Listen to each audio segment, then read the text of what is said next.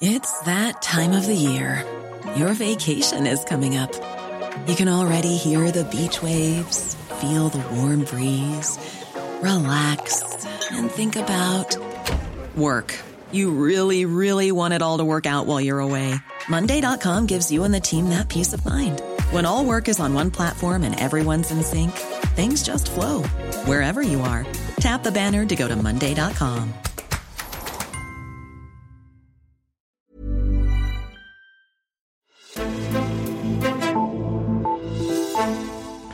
Vi ved, at med det stadig teknikken har nået i dag, at privatpersoners ejer af de samfundsskabte værdier en hindring for fremskridtet. Og vi ved, at menneskeheden i dag har valget mellem to muligheder. Kaos og tilintetgørelse, eller orden, fremskridt og socialisme. Socialismen, det er fremtiden. Ja, socialisme er fremtiden, siger SF-formand Axel Larsen her i sin berømte tale fra hospitalsengen under Folketingsvalget i 1960. Men blev det nu også det? Det kan man vel næppe sige. I stedet steg og faldt tilslutningen til socialisme, og der synes at være et mønster i dansk socialisme, hvor man på den ene side forsøger at være pragmatisk og søge regeringsmagten, for så brænde sig noget så gebummerligt på den, og så blive ramt af intern splittelse. Men har Venstrefløjen, forstået som partierne til venstre for Socialdemokratiet, nu her sent i 2010'erne lært historiens lektie? Ja, hvad er socialisme egentlig i dag? Velkommen til. Mit navn er Esben Schøring. Og med mig her i studiet er en for de faste lyttere, gammel kending, nemlig dig, Erik Holstein, Altingets politiske kommentator. Tak skal du have. Erik, lytterne, de ved jo godt, at din viden om dansk politik er dyb som Marianergraven. Øh, og det er selvfølgelig også grunden til, at du er her i dag. Men også kun til dels. Fordi da jeg sad og søgte efter en gæst til den her episode om socialisme i Danmark, så spurgte jeg ud på Facebook, hvem må det kunne være. Og det skulle være en, der både kendte socialismens historie og havde et nært kendskab til dansk politik i dag. Jeg fik en masse gode forslag, men så sendte du en besked bagom, som det hedder, og sagde, at det kunne du jo nok også sige noget om på baggrund af, som du skrev, din skumle fortid. Som kollega og som journalist, der blev jeg jo mere end bare lidt nysgerrig. Hvad er det for en skummel fortid? Jamen, det er sådan, at da jeg var en øh, noget yngre udgave, der var jeg øh, selv organiseret på den yderste venstrefløj, på et af de partier, eller hos et af de partier, der senere dannede enhedslisten, nemlig øh, Venstresocialisterne, mm-hmm. der er jo opstået som et udbryderparti, en mere venstreorienteret udgave af SF, mm-hmm. øh, og som øh, samlede en, en pæn del af, af ungdommen der i øh, 70'erne og 80'erne. Mm-hmm. Og hvorfor blev du medlem, Erik? Øh, der var jo nogen øh, i, i VS, var også sådan et parti for universitetsuddannede øh, akademikere, mm. der havde siddet og læst øh, Marx og Gramsci, og hvad har du? Var du sådan en teoretisk marxist? Nej, det er synd at sige. Altså, jeg har aldrig nogensinde øh, åbnet Das Kapital eller læst nogle ting på originalsprog. Mm-hmm. Øhm, Altså det, for mig drejer det så meget om den øh, internationale politik. Øh, der skete nogle ting øh, i 70'erne, som spillede en stor rolle for, for min generation. Mm-hmm. Øh, for det første var der øh, situationen i Chile, hvor en øh, socialistisk øh, præsident var kommet til magten på demokratisk vis. Det var noget ret unikt. Øh, og øh, han blev så væltet, øh, præsident Allende, han blev væltet ved et øh, militærkup i 1973, øh, et kup, der blev sådan understøttet af, af CIA, det var så ikke nogen hemmelighed. Og det var sådan et, øh, et bevis øh, for, for mange på venstrefløjen på, at man kunne, ikke, man kunne ligesom ikke opnå magten på demokratisk vis, fordi borgerskabet ville slå igen, mm-hmm. og, og, og derfor var man nødt til at få en, en egentlig revolution. Altså, det, var, det, det var noget, der spillede en, en, en ret stor rolle dengang. Og, og hvorfor blev det lige øh, VS for dig, og ikke øh, DKP, Danmarks Kommunistiske Parti, eller, som du selv øh, nævnte, Socialistisk Folkeparti? Hvorfor VS? Ja, Socialistisk Folkeparti, dem, øh, dem anså man jo på, øh, på den del af venstrefløjen, som, som jeg følte mig beslægtet med. Man anså dem for, som øh, værende alt for bløde, alt for socialdemokratiske, nogle øh, sådan øh, naive reformister, som vi øh, kaldte dem dengang, altså folk, der sådan troede på, at man sådan gradvist kunne reformere samfundet, det, det kunne man jo ikke ifølge vores opfattelse. Mm-hmm. Øhm, og så ligger der også det i det sådan lidt mere radikal tilgang. Det, øh, det tiltaler jo nok også en, når man, når man er yngre. Og i forhold til DKP, øh, så var det meget, at, at øh, altså, jeg har aldrig været nogen tilhænger af Sovjet og, og, og det system, det stod for. Altså det var et... Øh, altså et åbenlyst udemokratisk system, øh, også et system, der, der undertrykkede den øh, sovjetiske arbejderklasse, som jeg ellers øh, påstod at forsvare. Mm-hmm. Øhm, og ja, i det hele taget var det sådan, altså på en eller anden måde fremstod det også som øh, sådan en meget, en meget usekset øh, udgave af socialismen med de der gamle mænd i kranen, der hverken kunne øh, gå eller tale til sidst. Mm-hmm. Og så ryger du, øh, eller melder dig ud af VS alligevel. Hvorfor forlod du øh, det politiske engagement? Jamen, det var fordi, at det øh, viste sig at være en, en uh, diskussionsklub, uh, som, uh, altså, hvor man, der var ufattelig mange ord og ufattelig lidt handling. Mm. Altså, typisk, man holdt sådan en VS-kongres, uh, så skulle man læse uh, altså op mod 2.000 sider dokumenter. Uh, så blev der så efter lange og hisse diskussioner taget en beslutning. Og snart beslutningen er taget, så uh, begynder man forfra igen, fordi mindretallet ikke vil anerkende den beslutning, der er blevet taget. Mm. Altså, det var sådan... Uh, altså virkelig på alle måder studentikos på, på den dårlige måde. Øh, og, og når man sådan har fundet ud af i, øh, i løbet af de der 5-6 år, som jeg øh, nåede at være medlem, at, at altså det der gik altså mest med interne slagsmål, øh, i stedet for at man rent faktisk fik øh, ændret ret meget på samfundsudviklingen, ja, så bliver man træt af det. Altså specielt for en som mig, som, som altså, mit temperament er ikke til endeløse teoretiske diskussioner, det gider jeg simpelthen ikke, så jeg synes, jeg spildte min tid. Okay. Og så drog du ud og blev journalist og blev den Erik Holstein, vi kender i dag. Så er det på plads. Øh, vi skal jo tale om socialisme i Danmark, fortid og fremtid, og lad os lige starte med udgangen på 2. verdenskrig. Øh, kommunisterne kommer rigtig stærkt ud af folketingsvalget i øh, 1945 ja. med over 12 procent af stemmerne. Der hed formanden også Axel Larsen. Øh, hvorfor egentlig det? Hvorfor kom kommunisterne så stærkt ud, og hvorfor ender øh, før øh, omtalte Axel Larsen med at bryde ud af DKP 14-15 år senere? Altså kommunisternes styrke øh, i 1945, det var en direkte følge af, af 2. verdenskrig. Altså, I starten havde kommunisterne jo faktisk en lidt uh, pinlig position, hvor uh, dengang uh, Hitler og Stalin var allieret og, og delte Polen sammen, og der kom nogle meget mærkelige forklaringer fra, fra DKP dengang om, hvordan verden hang sammen. Mm-hmm. Men sidenhen, der overfaldt Hitler jo som bekendt Sovjet, og det betød så på det hjemlige plan, at, at de danske kommunister blev en af de drivende kræfter i modstandsbevægelsen. Mm-hmm. Uh, og der stod de jo så, da krigen sluttede, uh, meget stærkere end en række af de andre uh, politikere, socialdemokrater, venstrefolk osv., øh, radikale også, der, der var kompromitteret af den der samarbejdspolitik, man havde ført øh, med øh, det nazistiske styre, ikke? Mm. eller altså den nazistiske besættelse her. Mm. Så derfor så, så kommer øh, DKP brusen ud af 2. verdenskrig, og, og, og, og lige i starten, jamen der bliver man så belønnet, øh, men, men meget kort tid efter, da svinder opbakningen til DKP så øh, og det skyldes også igen sådan nogle øh, udenrigspolitiske ting, nemlig øh, at, at øh, der går det der berømte, eller berygtede jerntæppe ned gennem Europa, mm. hvor Stalin jo altså får kontrol over alle de, de østeuropæiske lande.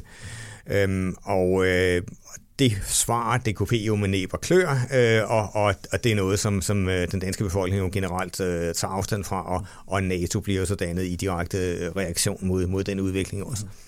Øhm, og, og det betyder så, at op gennem 50'erne bliver, bliver DKP øh, mere og mere svækket. Øh, de, de står stærkt øh, stadigvæk i dele af arbejderbevægelsen, spiller en stor øh, rolle i... Øh, de store strækker, der er mod den socialdemokratiske regering i 1956. Mm-hmm. Men generelt er DKP øh, på vej nedad, at vi ligesom tynget nedad af, af den møllesten, som, som Sovjet udgør. Mm-hmm. Så dør Stalin jo, øh, Khrushchev kommer til, øh, Stalins forbrydelser bliver afsløret af Khrushchev, øh, og, og det sætter også gang i nogle spændinger i øh, den øh, kommunistiske bevægelse. Det, altså, der, der er nogen, der, der ligesom bliver ved at forsvare den gamle linje, øh, men der er også nogen, der siger, hør nu her, altså det vi har forsvaret gennem alle årene, det har altså været helt galt, og som så tager et drastisk brud med det. Og, og det er jo så netop øh, Axel Larsen, der øh, bryder ud øh, og danner SF, eller rettere, altså han bliver jo, kommer i mindretal i DKP og, og bliver jo reelt øh, smidt ud, og så bliver, bliver SF så øh, dannet øh, som reaktion mod det, altså et, et øh, socialistisk folkeparti, der øh, skal kombinere øh, en klassesocialisme, men altså også med, med en demokratisk øh, øh opbygning. Ikke? Og det var 1959, og så var der så valget der i 60, som vi lige hørte ham tale fra, fra, fra, fra, fra hospitalsengen. Øh, hvis vi så ligesom rykker frem der i 60'erne, 1966, der får vi det her det røde kabinet, mm. hvor Socialdemokratiet og SF til sammen næsten har flertal, de 89 ja. mandater. Øh, og på det tidspunkt havde Socialdemokratiet øh, siddet på magten ubrudt i Danmark siden 53, det vil sige 13 år. Øh, nu skulle man så tænke, nu bliver det tid til noget rigtig rødt, noget rigtigt socialistisk, og så gik det slet ikke sådan. Hvorfor ikke? Jamen, det er der to forklaringer på. Altså, at, øh, altså den ene forklaring er jo, at, øh, at det, at, at Socialdemokraterne sådan i højere grad vender sig mod SF, det får så omvendt også øh, radikale venstre, som man arbejder meget tæt med, øh, øh, sammen med tidligere, at de, de vender sig så til gengæld til de borgerlige, til venstre konservative. Øh, og det resulterer så direkte i en, en VKR-regering øh, i, ved det næste valg i, i 68. Altså lidt, lidt parallelt med den dans, man har set mellem SF og, og Radikale også øh, senere i historien. Mm-hmm. Men så sker der også det jo internt i SF, at... Øh, at øh, selvom man ikke går i regering med Socialdemokraterne, øh, det nære samarbejde, man har med den socialdemokratiske regering, det bliver for meget for SF's øh, venstrefløj. Mm-hmm. Øhm, der kommer konkret en, øh, en uenighed om, om noget, man ja, i, i dag må man sige noget, man kaldte dyrtidsregulering. Det, de fleste ved nok ikke, hvad det betyder i dag, mm. men altså man, man fik reguleret, man fik en efterregulering øh, øh, udbetalt øh, i, i takt med, med, øh, med inflationen. Mm. Øh, og og, øh, og, og øh, der, der, der, det ender med, at der kommer et, øh, et brud hvor, hvor SS Venstrefløj simpelthen øh, forlader øh, skuden, mm-hmm. danner deres eget parti, netop øh, DVS, øh, som jeg selv var, var medlem af. Mm-hmm. Mm-hmm. Og som du selv siger, vi har en øh, borgerlig regering der to år senere, fra 68 mm. til 71, VKR, øh, og så går landet ind i den her ret turbulente periode, som 1970'erne er i dansk politik. Der er cirka valg hver andet år frem ja. til 1981. Men hvad er det for en periode for venstrefløjen i Danmark? Altså 70'erne er venstrefløjens øh, glansperiode. Altså man kommer til at stå øh, ufattelig stærkt øh, mange steder. Øh, primært øh, på uddannelsesorganisationerne. Øh, altså partier som, øh, som VS, øh, øh DKP øh, og en række små venstrefløjsorganisationer er mere sådan eksotisk øh, snit, altså maoister og traskister og, og, øh, og så videre. Øh, de dukker op, ikke? Og VS øh, og øh, DKP altså kommer, kommer i Folketinget, øh, spiller en vis rolle der. Der er jo altså endda en periode, hvor nogle meningsmålinger, hvor, hvor både... Øh, hvor, altså, hvor VS for eksempel er klart større end, end SF. Ikke? Mm.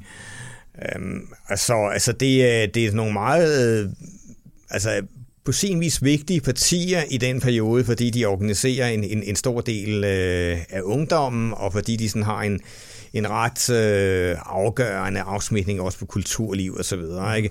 Øh, sådan et sted som København, der fik VS jo en, øh, en borgmesterpost, ikke? Øh, som øh, vagte en hel masse ballade, fordi der var diskussioner om sanering og så videre. Så det er virkelig venstrefløjens øh, glanstid, hvor, hvor man øh, på mange måder er i stand til at sætte dagsordenen. Mm-hmm. Men hvad er der også, hvad kan man sige, det her spørgsmål om politisk indflydelse, altså nu hørte vi Axel Larsen der mm. problematisere den private ejendomsret, øh, alt sådan noget. Hvilken, hvilken, hvilken reel politisk indflydelse har man ligesom i den der periode? Der ser det jo straks anderledes ud, ikke? fordi at man kan sige, at man, man får sat den politiske dagsorden på mange måder, men, men der kommer jo, for det første kommer der også en modreaktion. Øh, ikke? Altså det der jordskredsvalg i, øh, i 73, det betyder ikke alene et, et, et gennembrud for nogle øh, øh venstrefløjspartier, øh, men det betyder jo også, at, øh, at øh, Måns Listrup kommer i, i Folketinget med 28 mandater til Fremskridspartiet. Ikke? Så man får sådan en, en modpol også i, i modreaktionen, mm-hmm. og i virkeligheden er, er perioden jo præget af, af meget svage regeringer, først en meget svag venstreregering, og sidenhen en, en række svage socialdemokratiske regeringer. Øh, og der der får venstrefløjen øh, ret begrænset indflydelse, når det kommer et stykke. Man er heller ikke for alvor interesseret i det. Altså et parti som VS var jo ikke interesseret i at indgå i uh, sådan diskussioner om regeringsgrundlag, som netop ser med enhedslisten her i øjeblikket. Mm. Altså man, man ville jo stå på en, en klar opposition, man ville ikke, man kunne ikke drømme om at stemme for en finanslov, øh, man ville øh, på ingen måde fælles ind i noget, der kunne gøre, at man ligesom kunne legitimere det samfund, øh, der var der, den regering, der var der. Mm. Så det var heller ikke samme drift efter øh, indflydelse øh, fra, fra, fra, ja, altså i hvert fald ikke fra den yderste venstrefløj. Mm-hmm. Og så når vi frem der til en egen periode, 70'erne og begyndelsen af 80'erne. Man ved det jo ikke endnu, øh, men set fra i dag, der er det jo svært ligesom ikke at se 80'erne i lyset af murens fald. Altså at man mm. bevæger sig hen imod en eller anden form for øh, Øh, afslutning. Muren falder, kommunismen falder, og socialismen lider sådan en enorm prestigetab øh, i, i samtiden på vej der ind i 90'erne. Hvad er din analyse af den der øh, periode? Jamen, jeg synes, jeg synes, man skal være lidt på med at sige det på den måde, fordi øh, altså, Altså i Danmark var det jo en meget lille del af venstrefløjen, øh, der ligesom forsvarede Sovjet og, og, og følte, at, at, at fordi muren faldt, jamen så var, så var ens verdensbillede også braset sammen. Ikke? Det var jo kun Danmarks Kommunistiske Parti, ikke, der, der stod for, for den kurs øh, mens øh, et parti som VS og, og, og parti som SF altså jo hele vejen igennem kritiseret CS-systemet. Mm-hmm. Men, men det er jo rigtigt alligevel, at, at venstrefløjen, øh, en stor del af venstrefløjen i hvert fald øh, blev, blev svækket op gennem 80'erne. Mm-hmm. Det, var, det var helt klart en nedgangsperiode på den yderste venstrefløj. Ja. Altså øh, DKP ryger ud af Folketinget allerede i 1979. Mm-hmm. Øh, VS holder nogle øh, år mere, men øh, ryger ud, øh, så vidt jeg husker, ved valget i, i 87. Ja. Og øh, Øhm, altså, og så er der sådan en række små øh, venstrefløjsorganisationer, som også spiller en stadig mindre rolle. Så, så kommer der en nyskabelse med, øh, med øh, endnu et øh, udbrud for DKP, nemlig Præm Møller Hansens øh, fælleskurs, som var sådan en, øh, en øh, populistisk venstrefløjs øh, størrelse, som jeg faktisk også har stemt på med en enkelt lejlighed, kan jeg afsløre. men, men, øh, men, men, men Sømandsborgsen der, han, øh, han kombinerede jo så også en, en, sådan en, en, en klassisk... Øh, øh, sådan meget hårdslående venstrefløjsretorik, med også spørgsmålet om sådan en kritisk holdning til udlændingepolitikken. Han var jo den, den første øh, på venstrefløjen, som begyndte at, sådan, øh, at stille nogle spørgsmålstegn med det. Mm-hmm. Måske på en lidt øh, firkantet og klodset måde, og sådan noget, men, men, men det gjorde han ikke så mindre. Mm-hmm. Men altså, han er der også kun for en kort periode. Ja. Så, så når, når, når da 80'erne er slut, øh, så er det jo rigtigt, at, at så er venstrefløjen jo samlet set øh, meget svag. SF står øh, stærkt, men, men, men resten af venstrefløjen øh, ligger nærmest i ruiner. Ikke? Mm-hmm. Og så er vi fremme ved 90'erne, og der er det jo svært ikke at komme ind på EU og folkeafstemningen om Maastricht.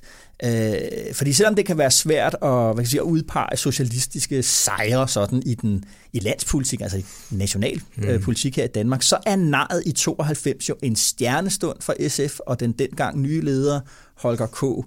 Nielsen. Hvorfor kunne Holger K. Nielsen og SF ikke bygge et stærkere fundament på, på, på naret i 92?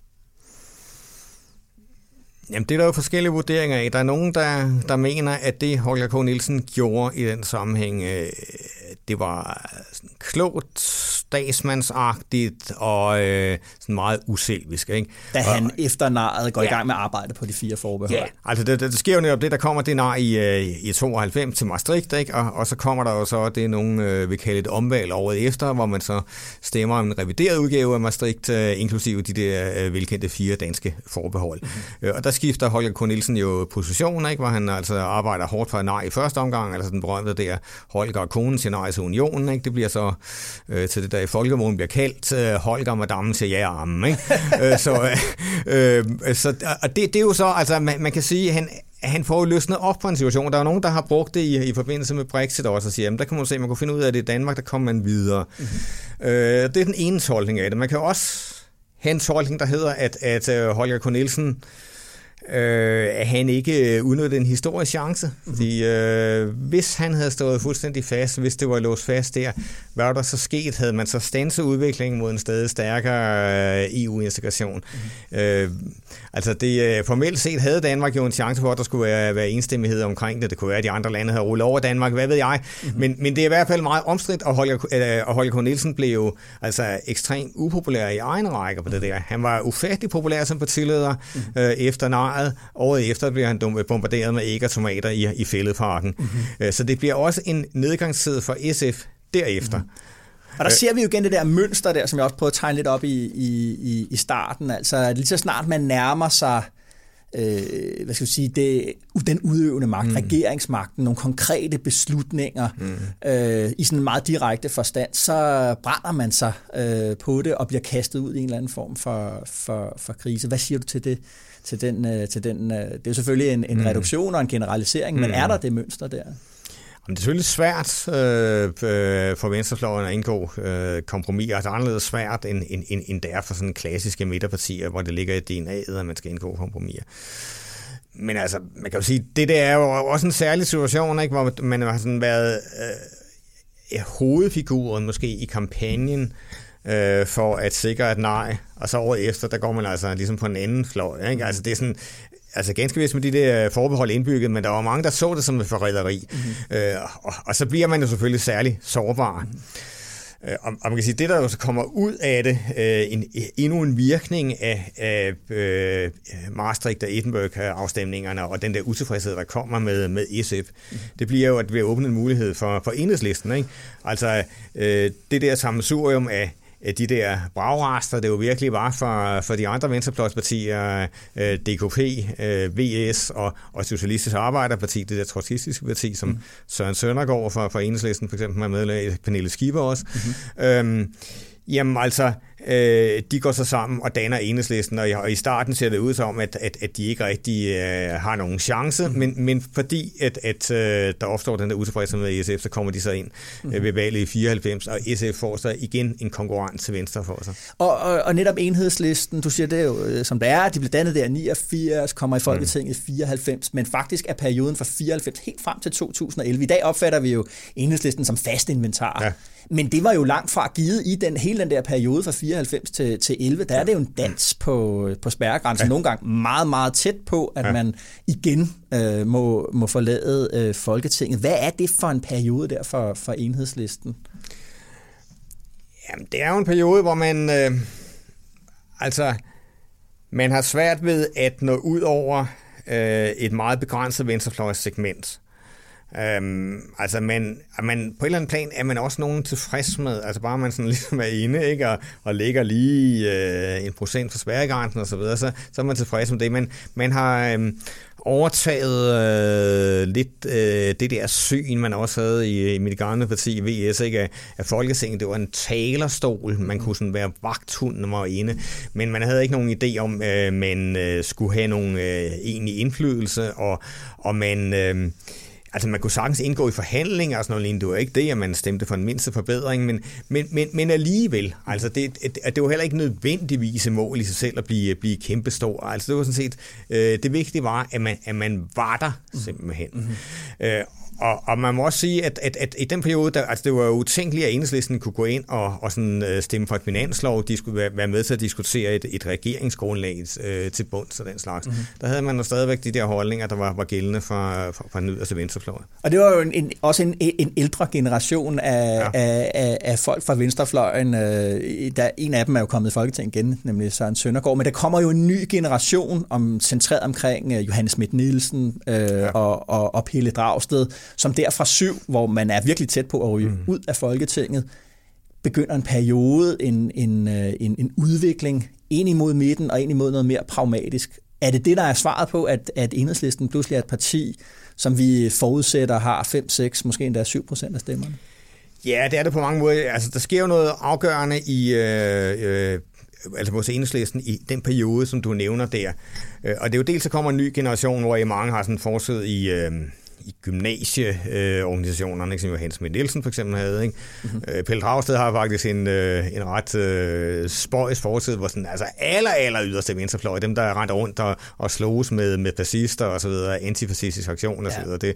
Men han, han har også modereret sig en del øh, sidenhen. Mm-hmm. Men, men, men der kommer en ny generation til, øh, øh, og øh, man kan sige, der er sådan et skisma i enhedslisten øh, der i år 2005, 6, øh, 7 stykker, hvor, hvor der er nogen, der gerne vil have enhedslisten, ligesom skal være sådan en eller anden øh, et regnbueparti, sådan et, et, et parti for alle minoriteter og, og, og, og samle dem op. Og det er blandt andet derfor, man opstiller Asma Abdel Hamid, øh, som holdningsmæssigt overhovedet ikke hører hjemme i enhedslisten, men man som opstiller, fordi at, at øh, hun hører øh, til en undertrykt gruppe i, i den opsigt. Ikke? Mm-hmm. Øhm, men, men der, der, altså, der er man lige ved at ryge ud af Folketinget på den bekostning, og efter det, øh, der anlægger man altså en ny strategisk retning, øh, hvor man altså meget målbevidst går efter at, at uh, sikre sig en bred folkelig opbakning. Man går sådan tilbage uh, også til det klassiske venstrefløjssynpunkt af et, uh, et venstrefløjsparti skal altså også have en vis basis i arbejderklassen. Mm-hmm. Uh, og, uh, og samtidig så øh,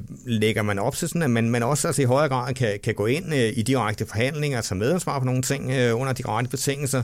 Og endelig, så kommer der en stilmæssig ændring også, som faktisk øh, er ret interessant, fordi man kan sige, der i, i 90'erne, der var enhedslisten kom ind, ikke, der, det var jo så øh, lidt berygtet for, for, for den stil, nogle af medlemmerne havde. Ikke? Øh, berømt af øh, Kjell Albrechtsen og hans øh, lille orange øh, svætter med mærkelige elge og sådan noget. Ikke? Øh, øh han, han, han fik, øh, hvis på et tidspunkt, tror jeg, der fik han øh, prisen for, for den dårligst klædte dansker, tog det så med højt humør og sådan noget. Ikke? Og det, men men der, der, der havde Pelle Dragsen en holdning om, jamen, jamen, det er ikke nok, vi ændrer vores politik. Vi skal også ændre vores stil. Altså det, det duer heller ikke, at folk synes, vi er for underlige, kan jeg huske, på et tidspunkt. Ikke? Mm. Øhm, og der kan man sige, der, der har Johannes M. Nielsen, altså hun, hun er jo altså stilmæssigt ligesom en hver ende, øh, og, og appellerer til et, et meget bredere publikum. Så både stilmæssigt og, og, øh, og rent politisk anlægger man altså en kurs, øh, der gør, at man kan nå langt bredere ud. Lige sin sidste ting også, man begynder faktisk at bruge øh, fokusgrupper og øh, sådan bredere meningsmålinger bestilt øh, udelukkende til enhedslisten. Mm. Det var også noget, der var helt tabu tidligere. Ja. Men det begynder man at gøre, og der identificerer man altså, at man under de rette betingelser kan nå ud til 10 procent af, af, danskerne. Jeg synes, det lød helt underligt, da de sagde det til mig dengang, men det viste sig jo, at de havde ret. Mm-hmm. Og det, vil sige, at altså, enhedslisten øh, professionaliserer sig ja. i takt med, at dansk politik også bliver, bliver mere professionel. Så lad os øh, spole tiden ligesom frem til, til nu her i 2019. I talende stund, der ved vi ikke, øh, hvilken regering der kommer, om der kommer en regering her snart med Mette Frederiksen som, som statsminister. Øh, men det regner vi med, og vi regner med, at hun vil bygge dele, også vigtige dele af sin politik på samarbejde med netop SF og enhedslisten. Ja. Øh, SF øh, brændte sig på regeringsmagten sidste gang fra 11 til, til 15 øh, i den her SR-SF-regering, øh, som hmm partiet var tæt på total nedsmeltning efter det her berømte og berygtede salg af noget af Dong til mm. øh, Goldman Sachs. Øh, enhedslisten havnede den periode også i stort offentligt skænderi med Socialdemokratiet på baggrund af den der skattereform i 2012. Øh, hvad er det for en venstrefløj, der denne her gang nærmer sig den her tillokkende, men også farlige øh, politiske regeringsmagt øh, og være så direkte involveret i, i beslutningerne i Danmark? Jeg synes, den øh, på en gang er klart mere pragmatisk. Altså det er både Enhedslisten og SF er meget pragmatiske, man har også set i de regeringsforhandlinger, der foregår, at øh, det er faktisk ikke SF og Enhedslisten, der har øh, gjort størst knuder. De forhandler øh, inden for nogle rammer, som øh, de anser for realistiske, hvor de ved, de kan få indrømmelser på Socialdemokraterne. Mm-hmm. Derimod har radikale ligesom øh, overtaget den der øh, gamle stil for, for venstrefløjen og stiller nogle krav sådan lidt mere løsredet for, hvad der måske er realistisk at få igennem. Mm. Så det, der er i høj grad tale om en, en sådan meget mere praktisk tilgang til tingene, men så er der også tale om, at man har lært af de ting, der er gået galt øh, i Torning-regeringen, der jo var meget dårlig, både for SF og Enhedslisten. Altså SF, som nedsmeltede, som du sagde, blev kørt helt over i regeringssamarbejdet, men også Enhedslisten, der jo var støtteparti, øh, og som jo på ingen måde kunne stå inde på den politik, der blev ført, men som alligevel øh, heller ikke aldrig rigtig fik væltet regeringen. Vel? Mm. Øh, og der har, der har både SF og Enhedslisten altså, altså salt øh, skærpet tårne noget og sagt, jamen hør nu her, altså vi har sådan nogle røde linjer sådan og sådan, og øh, specielt på det fordelingspolitiske øh, område, specielt når det gælder sådan noget som, øh, som øh, kampen mod uligheden, den økonomiske ulighed, øh, der vil altså der vil vi have sikkerhed for, at det i hvert fald bevæger sig den retning, mm-hmm. øh, som vi ønsker, og ikke ligesom Torning-regeringen sidder, det ligefrem gik den modsatte retning. Mm-hmm. Så på en gang mere øh, principfast, øh, men også mere pragmatisk, synes jeg. Mm-hmm. Og her til sidst, det er ikke øh, fremtiden er socialistisk, sagde Axel Larsen i det der klip, vi lagde ud med. Men det er det vel også historien om, den, om, at den danske venstrefløj er blevet langt mindre rød og langt mindre revolutionær, end den var for bare 30 og 40 år siden, da du selv slog dine folder der mm. på, på venstrefløjen. Er socialisme i dag og i fremtiden egentlig ikke bare en lille smule rødere, en lidt mere venstreorienteret udgave af Socialdemokratiet? Ja, det kommer lidt an på. Hvis du så, hvis så SF, må man jo sige, at, at øh, øh, der er det jo mest en korrektion til Socialdemokraterne. Man skal trække Socialdemokraterne øh, til venstre, man skal holde dem fast på det, der er Socialdemokraternes principielle politik, og det har ligesom været øh, SF's rolle fra begyndelsen af. Mm. Men i forhold til, til den yderste venstrefløj, der er det jo fuldstændig ret. Altså, der er jo ikke er jo ikke nogen, der forestiller sig en en øh, revolutionær tilstand, hvor man kommer faren ind med gevær, høtyve og, og stormer Christiansborg. Vel? Altså, og jeg, jeg tror også, at, at øh, den der tanke, der var meget øh, fremtrædende i, øh, i 70'erne om, at, at man automatisk ville blive, blive kuppet af, af den, øh, det onde borgerskab, hvis der var, man, man øh, fik sådan en socialistisk politik øh, på banen. Altså, den har man jo nok ikke på samme måde mere, vel? Altså, det der, den der idé om, at, at, at militæret står lige om, om hjørnet parat til, til, til at gribe ind, øh, den, den er jo parkeret. Mm-hmm. Øh, så, øh, så det er rigtigt, at, at øh, du har jo ikke en venstrefløj, der forestiller sig en væbnet revolution, Øh, du har jo heller ikke, altså øh, hvis du sådan går øh, til stålet hos øh, folkene i enhedslisten, så forestiller de sig jo heller ikke et, et, et samfund, der er sådan fuldstændig markant anderledes. Vel? De, de forestiller sig jo ikke, at, at, at det parlamentariske demokrati bliver afskaffet og erstattet af arbejderråd. Vel? De forestiller sig jo ikke, at, at, at alt bliver nationaliseret. Mm. Sådan. Så det er mere, altså det er sådan nogle, altså de vil stadigvæk gerne nationalisere sådan kerne øh, virksomheder, banker og den slags der. Infrastruktur, Infrastruktur ja, ja. energi og sådan men, men, men, men det kan du jo faktisk også, altså det kan du jo også finde, øh, altså det, altså, det kan der jo også være sådan venstre socialdemokrater, der vil rundt omkring. Det er jo ikke nødvendigvis et, et revolutionært tilstand. Mm. Jeg vil sige, den revolutionære venstrefløj, øh, den findes kun i bitte, bitte, bitte små sektor i dag, som du kan møde 1. maj, hvor der er nogen, der står og stadigvæk fejrer øh, øh, Nordkorea eller Albaniens øh, på længst afdøde leder, Enver Hoxha eller andre øh, sjove ting. Mm. Altså, øh, på senhedslæsen, der, der, der har du en... Øh, en samfundsfattelse, som, som øh, selvfølgelig er markant anderledes, fordi at, at øh, man vil have en anden fordeling af goderne og den slags, men, men jo ikke et øh, fundamentalt anderledes samfund, men anderledes demokratiopfattelse, end vi kender det i dag. Erik Holstein, Altingets politiske kommentator. Tak for analysen, og fordi du øh, lettede på, øh, på døren til din skumle fortid. Så tak. Og også tak til dig derude i sommerferielandet med os i dine ører. Det er vi meget taknemmelige for. Under folketingsvalget blev der faktisk dobbelt så mange som dig, og du kan hjælpe til med at udvide det kloge, debatterende og lyttende Azure-fællesskab ved at gå ind på iTunes og give os dine stjerner. Mit navn er Esben Schøring, og du er blevet ført Azure. God sommer og god vind.